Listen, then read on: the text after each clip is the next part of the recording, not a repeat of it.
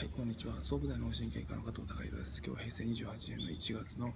えー12日の火曜日です。今回は人の,、まあ、あの紹介で、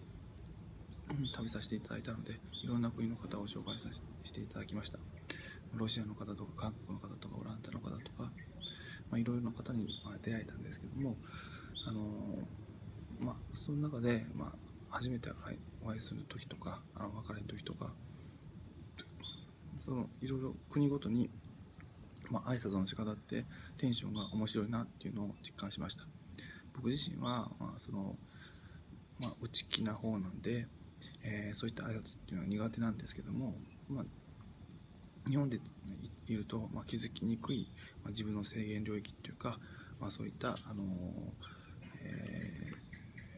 広がりっていうのをあの広げる可能性っていうのを感じることができたので、まあ、あのいい旅になったと思います。えー今日は以上です。